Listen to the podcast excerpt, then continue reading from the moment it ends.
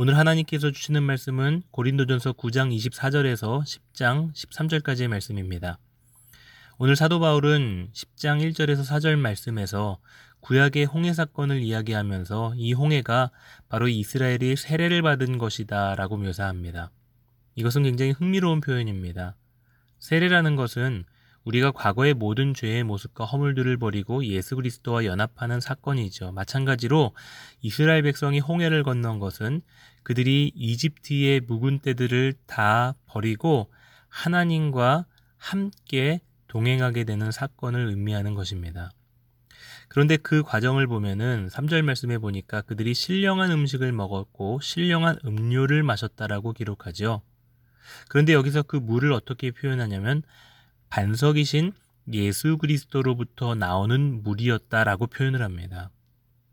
이스라엘이 갈급할 때 물이 반석에서 나와 그들을 해갈시켰던 것처럼 반석이신 예수 그리스도는 저와 여러분의 갈급함을 해결하고 계시는 분이십니다. 라는 이야기를 하고 있는 것입니다. 중세 계몽주의 시대 이후로 인간의 이성과 판단이 중심을 잡기 시작했습니다. 그리고 세상은 점점 하나님의 통치로부터 벗어나기 위해 노력했죠. 창조론을 당연하게 여겼던 시대에서 이제는 창조론을 믿으면 어리석다고 손가락질을 비난받는 시대가 되고 만 것입니다. 오늘날 신앙의 양심으로 살아가는 사람들을 세상은 어리석고 미련하다라고 이야기하며 조롱하지요.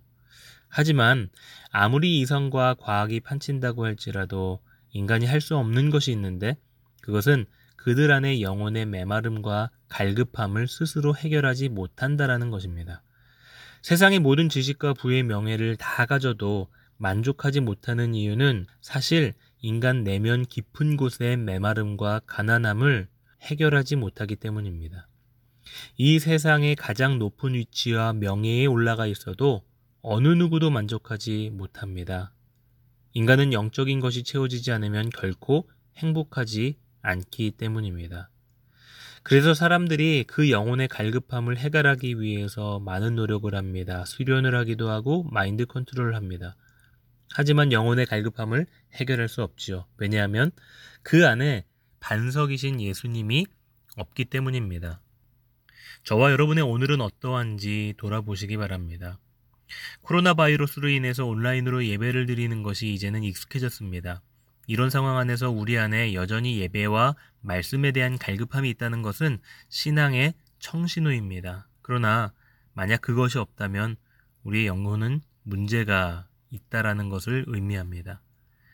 여러분 우리는 매일매일 갈급해야 합니다. 갈급해하지 않는다면 역설적으로 내 신앙은 점점 메말라져 갑니다. 오늘 사도 바울은 이스라엘 백성이 홍해를 건넌 사건을 모세에게 속한 것이라고 표현합니다. 그렇다면 이 말은 우리에게 이렇게 표현될 수 있는 것 같습니다.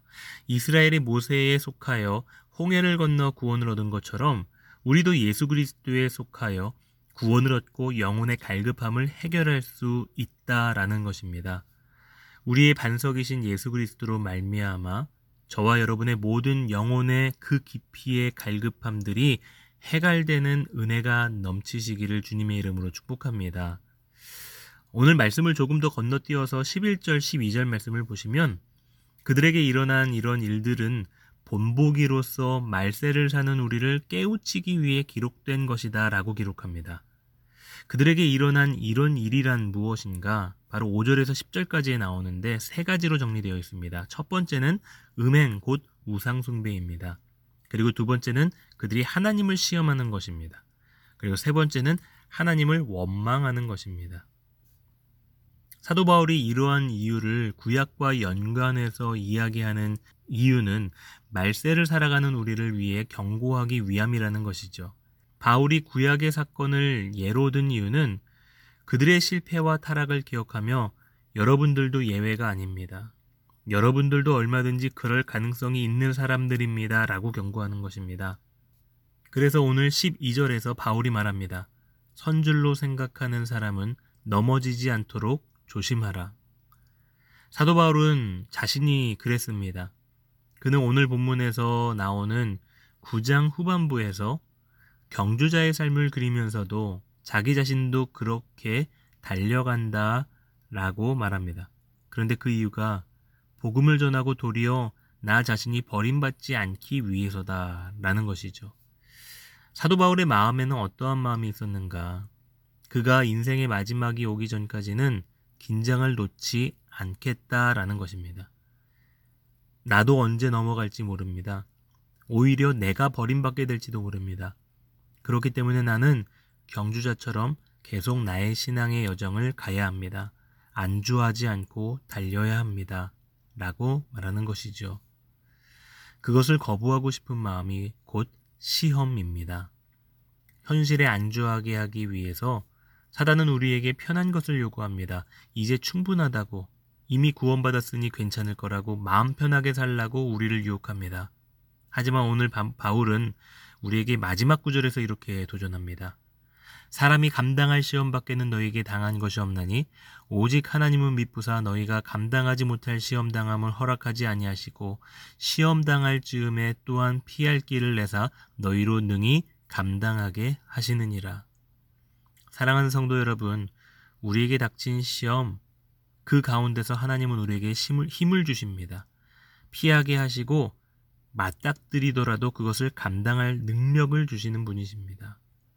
그 힘으로 이 어려운 시기 우리가 끝까지 믿음의 경주를 하며 의의 면류관을 기대하며 힘차게 신앙생활을 하시는 이번 한 주가 되시기를 주님의 이름으로 축복합니다.